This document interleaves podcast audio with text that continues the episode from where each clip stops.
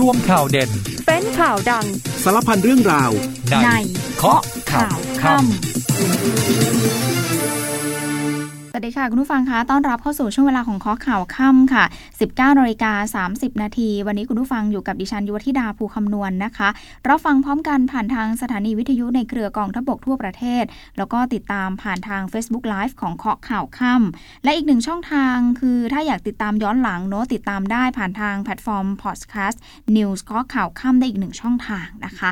วันนี้ข้อมูลข่าวสารแต่ละประเด็นหลากหลายทีเดียวค่ะ 27 สิงหาคม พรบพืชกระท่อมมีผลบังคับใช้แล้วนะคะ ห้ามขายให้ใครขายที่ไหนได้บ้างกำหนดเอาไว้หมดแล้ว ใครฝ่าฝืนมีโทษค่ะ ส่วนอิทธิพลจากพายุหมาอ้อนยังทำให้ทั่วไทยมีฝน แถมลมแรงก็พัดถล่มในหลายพื้นที่ด้วยนะคะ มีรายงานว่าอ่างทองตั้งแต่ช่วงเย็นเมื่อวานนี้ถึงช่วงดึกเนี่ยมีฝนตกแล้วก็มีพายุลมแรง ที่ตำบลท่าช้างอำเภอวิเศษชัยชาญ บ้านสองหลังถูกพายุพัดหลังคา เปิดปลิวหายไปทั้งแผงเลยค่ะ ส่วนวันนี้มีรายงานเหตุสันอ่างเก็บน้ำลำตะโคงอ่าสันอ่าง สันอ่างเก็บน้ำลำตะคงในที่อำเภอแดนดง จังหวัดบุรีรัมย์คือมันถูกน้ำกัดซอกขาดเป็นแนวยาวประมาณ 10 เมตรค่ะ ก็เลยทำให้มวลน้ำจำนวนมากที่เกินความจุ ทะลักออกมานอกอ่างอย่างรวดเร็วเลย ทีนี้เจ้าหน้าที่เขาก็แจ้งไปที่ 4 หมู่บ้าน ว่าอาจจะเกิดน้ำท่วมฉับพลันให้เตรียมอพยพ พร้อมเข้าไปเร่งซ่อมแซม เพื่อปิดจุดที่ขาด แต่ว่าตอนนี้ก็ยังไม่สำเร็จเนี่ยนะคะ โดย 4 หมู่บ้านที่เสี่ยงประกอบไปด้วยบ้านปอแดง บ้านตลาด บ้านตะแบง แล้วก็บ้านนนสำราญค่ะ ซึ่งช่วงเย็นก็มีรายงานว่ามวลน้ำก็ได้ไหลทะลักออกจากอ่างแล้วประมาณ 5 ล้านลูกบาทเมตร แล้วก็ยังคงไหลออกมาอย่างต่อเนื่องนะคะ ส่วนที่ทางหลวงชนบทนครนายกเองก็มีการแจ้งเตือนน้ำท่วมถนนทางหลวงชนบทสายนย2003 แยกบ้านชะอมอำเภอบ้านนาจังหวัดนครนายก ตรงนี้ให้สังเกตป้ายแจ้งเตือนด้วยนะคะ ระมัดระวังกันด้วยเนาะใครที่มีภารกิจเดินทางในช่วงวันหยุดสุดสัปดาห์นี้ อย่าลืมตรวจสอบเส้นทางกัน แล้วก็ตรวจสอบสภาพอากาศกันด้วยนะคะ เดี๋ยวกลับมาข้อข่าวกันต่อค่ะ คุณผู้ฟังคะเริ่มกันที่กรณีการพบผู้ติดเชื้อฝีดาดลิงรายที่ 6 ในไทย กรมควบคุมโรคยืนยันว่าผู้ป่วยเป็นเพศหญิงสัญชาติไทยค่ะ ประกอบอาชีพเป็นพนักงานนวดแผนไทย เดินทางกลับมาจากกาตาร์แล้วก็ไปตรวจพบเชื้อที่โรงพยาบาลพยัคฆภูมิพิสัยที่จังหวัดมหาสารคาม คือเขาเดินทางกลับมาไทยเมื่อวันที่ 21 สิงหาค่ะ โดยผู้ป่วยเริ่มมีอาการตั้งแต่อยู่ที่ต่างประเทศและ โดยเริ่มมีตุ่มขึ้นที่บริเวณอวัยวะเพศ เมื่อประมาณวันที่ 10 สิงหาคม ขณะเดินทางผู้ป่วยก็ยังคงมีผื่นขึ้นเล็กน้อยค่ะ แล้วก็อยู่ในร่มผ้า กระทั่งวันที่ 22 สิงหาคมก็ไปเข้าพบแพทย์ ซึ่งอาการป่วยเนี่ยนะคะ เข้ากับนิยามของผู้ป่วยสงสัยฝีดาดลิง ทางโรงพยาบาลก็เลยเก็บตัวอย่างส่งตรวจ ผลออกมา 24 สิงหาคม กรมวิทยาศาสตร์การแพทย์ยืนยันเป็นเชื้อฝีดาดลิงค่ะ สำหรับผู้สัมผัสใกล้ชิดก็มีจำนวน 28 คนด้วยกัน แบ่งเป็นเสี่ยงสูง 4 คน แล้วก็เสี่ยงต่ำอีก 24 คน ได้ให้ผู้สัมผัสทุกคนสังเกตอาการตนเองแล้วนะคะสำหรับผู้ป่วยรายนี้นับเป็นผู้ป่วยรายที่ 6 ในประเทศไทย แล้วก็เป็นเพศหญิงรายที่ 3 ค่ะ จากเรื่องฝีดาดลิงไปดูเรื่องของไข้หวัดมะเขือเทศกันหน่อย ไข้หวัดชนิดนี้มันระบาดอยู่ที่อินเดียค่ะ พบเจอในเด็กอายุต่ำกว่า 5 ขวบในรัฐเกรระ รัฐทมินทาทู รัฐโอริสา แล้วก็รัฐหอรยานาของอินเดีย รวมแล้วตอนนี้ประมาณเกือบร้อยรายแล้วค่ะ ทางกระทรวงสาธารณสุขโดยกรมควบคุมโรคติดตามเรื่องนี้อยู่ ก็ยังต้องติดตามนะ คุณผู้ฟังแม้ว่าจะยังไม่มีรายงานการพบผู้ป่วยในประเทศไทยก็ตาม แต่ก็ยืนยันว่าโรคนี้ไม่ใช่ไวรัสชนิดใหม่นะคะ เป็นการป่วยจากไวรัสที่ก่อให้เกิดโรคมือเท้าปาก ซึ่งอาการก็ไม่รุนแรงค่ะ แต่ว่าก็ต้องเฝ้าระวัง เนื่องจากขณะนี้ไทยได้เปิดประเทศรับผู้เดินทางมาจากทั่วโลก รวมไปถึงประเทศที่มีการระบาดของโรคนี้ด้วย เพราะฉะนั้นก็ต้องประเมินสถานการณ์ แล้วก็เตรียมพร้อมรับมือ ข้อมูลเบื้องต้นค่ะ มีการยืนยันว่าไม่น่ากังวล การรักษาสามารถทำได้ เช่นเดียวกับการรักษาโรคมือเท้าปากในเด็กนะคะ ซึ่งไวรัสตัวนี้มักจะเกิดขึ้นมากในช่วงฤดูฝน ช่วงอากาศเย็น อากาศชื้น ดังนั้นคุณพ่อคุณแม่ผู้ปกครองต้องระมัดระวังดูแลเด็กๆ ให้ดีเนาะโดยเฉพาะเรื่องของการสัมผัสพื้นผิวที่ไม่สะอาด หรือว่านำสิ่งสกปรกสิ่งไม่สะอาดยัดเข้ามาในปากก็ต้องดูให้ดีนะคะคุณผู้ฟังทีนี้ไปตรวจสอบยอดผู้ป่วยโควิด -19 วันนี้กันหน่อยค่ะ สบครายงานมีผู้ป่วยรายใหม่เข้ารับการรักษาตัวในโรงพยาบาลเพิ่มขึ้น 1,631 ราย วันนี้มีผู้เสียชีวิต 29 รายนะคะ ป่วยปอดอักเสบที่รักษาตัวอยู่อีก 763 ราย ส่วนเรื่องของวัคซีนค่ะ มีรายงานว่าอย.อนุมัติวัคซีน Comirnaty ซึ่งเป็นวัคซีนของไฟเซอร์ ฝาสีม่วงแดงค่ะ ตรงนี้สามารถฉีดในกลุ่มเด็ก 6 เดือนถึง 5 ปีได้แล้วสำหรับปริมาณการใช้วัคซีนในกลุ่มเด็ก 6 เดือนถึง 5 ปีนี้ ก็จะใช้วัคซีนโดสละ 0.2 มิลลิลิตร หรือว่าประมาณ 3 ไมโครกรัม รวมทั้งสิ้นจะฉีด 3 เข็มด้วยกันนะคะ โดยหลังจากฉีดเข็มที่ 1 ไปแล้วจะเว้นระยะห่าง 3 สัปดาห์ แล้วก็ฉีดเข็มที่ 2 จากนั้นเว้นระยะอีก 8 สัปดาห์จะฉีดเข็มที่ 3 ค่ะซึ่งมีรายงานว่าสามารถป้องกันโควิด -19 ได้ 80.3%เลยนะคะ ส่วนผู้ผลิตวัคซีนอย่างบริษัทโมเดอร์นาเองล่าสุดได้ยื่นฟ้องเอาเอาผิดไฟเซอร์ค่ะ แล้วก็หุ้นส่วนสัญชาติเยอรมันก็คือบริษัท BioNTech โดยกล่าวหาว่าทั้งสองบริษัทลอกเลียนเทคโนโลยี mRNA ซึ่งทางโมเดอร์นาได้คิดค้นพัฒนามานานหลายปี ก่อนที่จะเกิดการระบาดใหญ่นะคะโมเดอร์นาระบุในคำฟ้องอ้างว่าไฟเซอร์และ BioNTech ก๊อปปี้เทคโนโลยี mRNA ที่โมเดอร์นาได้จด สิทธิบัตรเอาไว้ระหว่างปี 2010ถึง2016 หรือว่าก่อนที่เชื้อโควิด -19 จะอุบัติขึ้นในจีน เมื่อปลายปี 2019 แล้วก็แพร่ระบาดไปทั่วโลกเมื่อช่วงต้นปี 2020ขณะที่ไฟเซอร์เองออกแถลงผ่านอีเมลค่ะ ยืนยันวัคซีนโควิด -19 ของไฟเซอร์มีพื้นฐานมาจากเทคโนโลยี mRNA ที่ทาง BioNTech คิดค้น แล้วก็เป็นการพัฒนาต่อยอดร่วมกันระหว่าง BioNTech กับไฟเซอร์ ด้านของ BioNTech เองก็ระบุเช่นเดียวกันนะคะว่า การถูกฟ้องในครั้งนี้ถือว่าเป็นความโชคร้าย ยืนยันว่าบริษัทคิดค้นเทคโนโลยี mRNA ขึ้นมาด้วยตนเอง ดังนั้นจึงพร้อมที่จะต่อสู้คำคอรหาในทุกกรณีค่ะจากเรื่องโรคภัยไข้เจ็บไปแล้วมาดูเรื่องพรบพืชกระท่อมกันหน่อยคุณผู้ฟังคะ วันนี้ 27 สิงหาคมมีผลบังคับใช้เป็นวันแรกนะคะ ก็ตั้งแต่วันนี้เป็นต้นไป โดยกฎหมายฉบับนี้ให้นิยามใบกระท่อม หมายถึงใบของพืชกระท่อม รวมไปถึงน้ำต้มใบของพืชกระท่อม และสารสกัดที่ได้จากใบของพืชกระท่อมด้วยสาระสำคัญของกฎหมายครอบคลุมการขออนุญาต การนำเข้าส่งออกใบกระท่อม การพักใช้หรือเพิกถอนใบอนุญาต การคุ้มครองบุคคล ซึ่งอาจได้รับอันตรายจากการบริโภคใบกระท่อม แล้วก็การป้องกันการใช้ใบกระท่อมในทางที่ผิด กำหนดบทลงโทษไว้ดังนี้นะะกำหนดบทลงโทษเอาไว้ ดังนั้นขอให้ศึกษากฎหมายให้ดีค่ะตัวอย่างบางเรื่องตามกฎหมายฉบับนี้นะคะ ยกตัวอย่างเช่น ห้ามขายใบกระท่อม หรือว่าอาหารที่มีใบกระท่อม ให้กับบุคคลดังต่อไปนี้ ก็คือบุคคลที่อายุต่ำกว่า 18 ปี สตรีมีครรภ์สตรีให้นมบุตร หรือว่าบุคคลอื่นใดตามที่รัฐมนตรีว่าการกระทรวงยุติธรรม และรัฐมนตรีว่าการกระทรวงสาธารณสุขร่วมกันประกาศกำหนด ห้ามผู้ใดขายใบกระท่อมในสถานศึกษา หอพัก สวนสาธารณะ สวนสัตว์ แล้วก็สวนสนุก ห้ามโฆษณาเพื่อจูงใจสาธารณชนให้บริโภคใบกระท่อม ที่ปรุงหรือผสมกับยาเสพติดให้โทษและการที่จะนำเข้าหรือส่งออกใบกระท่อมต้องได้รับอนุญาตจากเลขาธิการคณะกรรมการป้องกันและปราบปรามยาเสพติดก่อนค่ะ ส่วนกรณีที่คณะกรรมการค่าจ้างมีมติปรับขึ้นค่าแรงขั้นต่ำไปเมื่อวานนี้ แล้วก็เตรียมเสนอให้ครมเห็นชอบแบ่งเป็น 9 อัตราสูงสุดไม่เกิน 354 บาทต่อวัน ทีนี้มันก็เกิดเสียงวิพากษ์วิจารณ์จากทางฝั่งของพรรคเพื่อไทยนะคะ บอกว่าโอ้โหเนี่ยรัฐบาลไม่สามารถปรับขึ้นค่าแรงขั้นต่ำ425 บาทเท่ากันทั่วประเทศได้ ตามนโยบายที่หาเสียงเอาไว้ ทีนี้รองโฆษกรัฐบาลค่ะ คุณทิพานันสิริชนะก็ชี้แจงเรื่องนี้ บอกว่าที่ปรับขึ้นค่าแรงขั้นต่ำไม่ถึง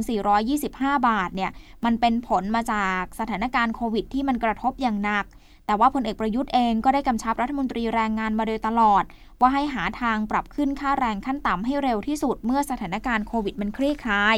ซึ่งก็ขอให้พักเพื่อไทยเข้าใจก่อน ว่าหลักเกณฑ์ของการปรับอัตราค่าแรงเนี่ย ได้นำตัวเลขคาดการอัตราการขยายตัวทางเศรษฐกิจของแต่ละจังหวัด มาเทียบกับภาวะเงินเฟ้อนำมาคำนวณจนได้ข้อสรุปแบ่งเป็น 9 อัตรา แล้วก็มีระดับค่าแรงตั้งแต่ 328 ถึง 354 บาทตามที่ทราบกันซึ่งซึ่งก็เป็นการประชุมร่วมกันของคณะกรรมการค่าจ้าง ที่มีผู้แทนฝ่ายลูกจ้าง นายจ้าง แล้วก็รัฐบาล จนได้ข้อสรุปดังกล่าวออกมา ซึ่งคาดการว่าจะประกาศใช้อัตราใหม่นี้ภายในวันที่ 1 ตุลาคมนี้ค่ะ ซึ่งที่ผ่านมาเองรัฐบาลก็ไม่เคยทอดทิ้งนะคะ ไม่ว่าจะเป็นนายจ้างหรือว่าลูกจ้าง มีมีการอัดมาตรการช่วยเหลือมาโดยตลอด แล้วก็ยังมีมาตรการลดค่าน้ำค่าไฟ ค่าก๊าซหุงต้มในกลุ่มเปราะบางด้วยสำหรับผู้ที่ถือบัตรสวัสดิการแห่งรัฐ รวมทั้งโครงการคนละครึ่งในระยะที่ 5 แล้ว โดยทุกมาตรการยึดประโยชน์ประเทศชาติ และประชาชนมากกว่าประโยชน์ทางการเมืองนะคะ ช่วงสุดท้ายของข้อข่าวค่ำนะคะ กลับมาช่วงนี้ไปดูกรณีเหตุไฟไหม้ผับเมลเทนบีที่จังหวัดชนบุรีกันหน่อยค่ะ มีรายงานผู้เสียชีวิตเพิ่มอีกหนึ่งคนค่ะ รวมเป็น 21 รายแล้วนะคะ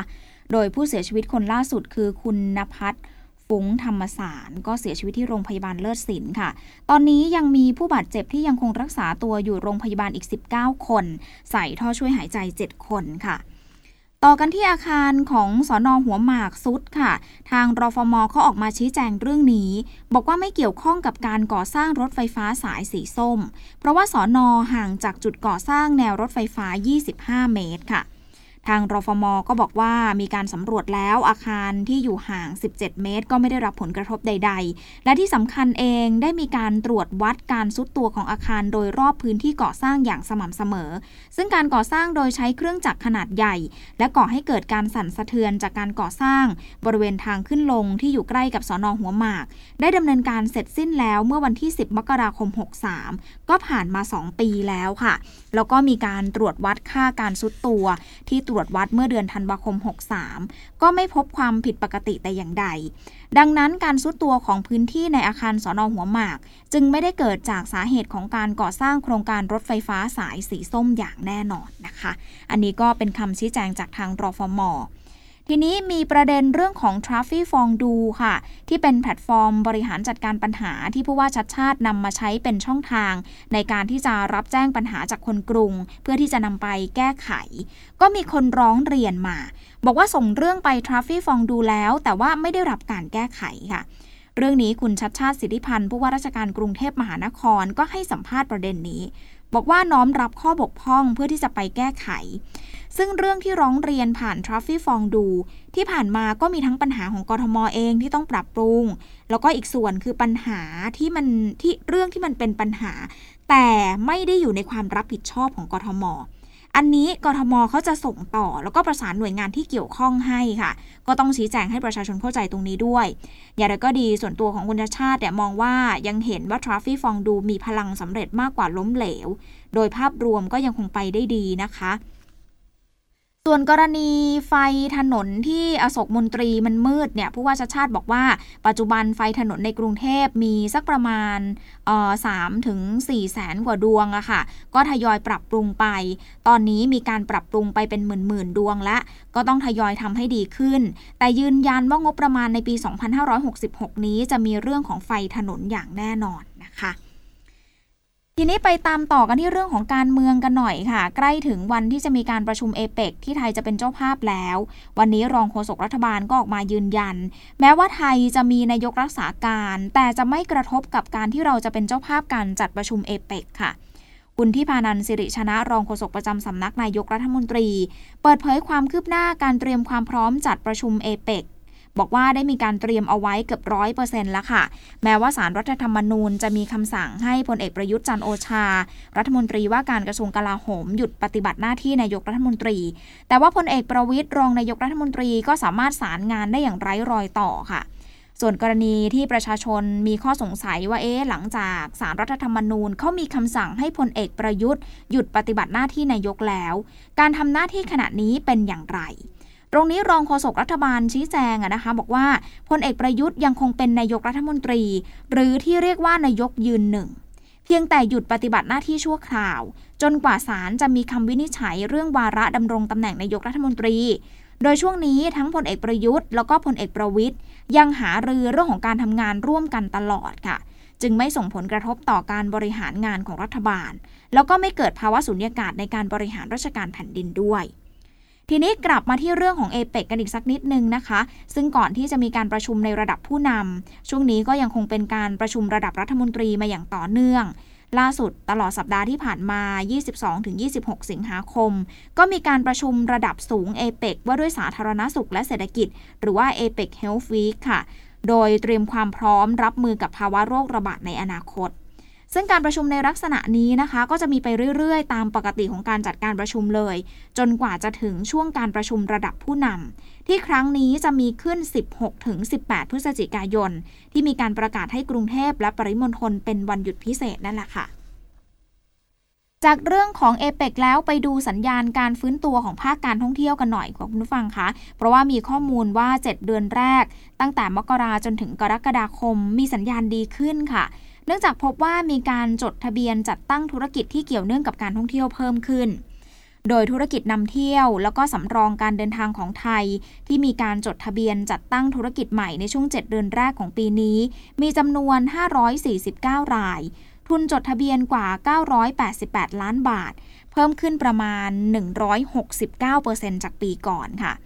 ส่วนภาพรวมของการลงทุนในธุรกิจท่องเที่ยวของบ้านเรา ก็พบว่านักลงทุนไทยครองแชมป์ตามมาด้วยนักลงทุนจีน เกาหลีใต้แล้วก็อินเดียค่ะ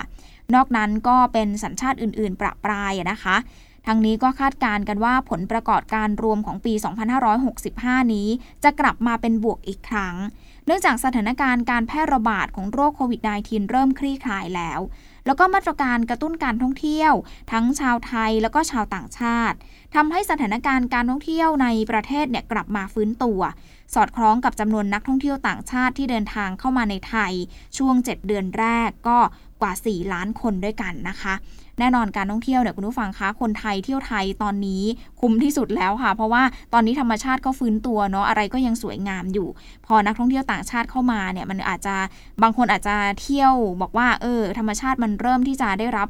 ความเสียหายบ้างและ ทะเลอาจจะไม่สวยเหมือนเดิมน้ำอาจจะขุ่น แต่ว่า 4 4 ล้านกว่าคนในช่วง 7 เดือนแรกนี้ รัฐบาลเขาตั้งเป้าเอาไว้นะคุณผู้ฟังว่าจะให้ได้ 10 ล้านคนในปีนี้ 7 เดือนแรกได้ 4 ได้ 4 ล้านกว่าๆแล้วนะคะ ไปกันที่ตำรวจกองบังคับการปราบปรามการค้ามนุษย์ หรือว่าปคมค่ะ เขาจับกลุ่มแม่เล้าที่จังหวัดระยอง ลวงเด็กอายุ 13 ปีค้าประเวณีผ่านทางโซเชียลค่ะ เรื่องนี้นางสาวขวัญสิริสงวนนามสกุลนะคะ อายุ 28 ปี ถูกจับกลุ่มตามหมายจับสารอาญาในข้อหาที่เกี่ยวข้องกับการเป็นธุระจัดหาเด็กอายุไม่เกิน 15 ปีไปค้าประเวณีค่ะ คือพฤติการของผู้ต้องหารายนี้เนี่ยมันสืบเนื่องมาจากต้นเดือนกรกฎาคมที่ผ่านมาปคม แล้วก็เจ้าหน้าที่บ้านพักเด็กและครอบครัวจังหวัดระยอง ได้เข้าช่วยเหลือเด็กหญิง แล้วก็เยาวชนอายุ 13 ปีและ 16 ปี ที่หนีออกไปจากบ้านค่ะ และถูกผู้ต้องหารวมกับเยาวชนอีกหนึ่งคน คือเขาล่อลวงไปค้าบริการทางเพศในช่องทางออนไลน์ค่ะ ทั้งทวิตเตอร์ Facebook แล้วก็กลุ่มราย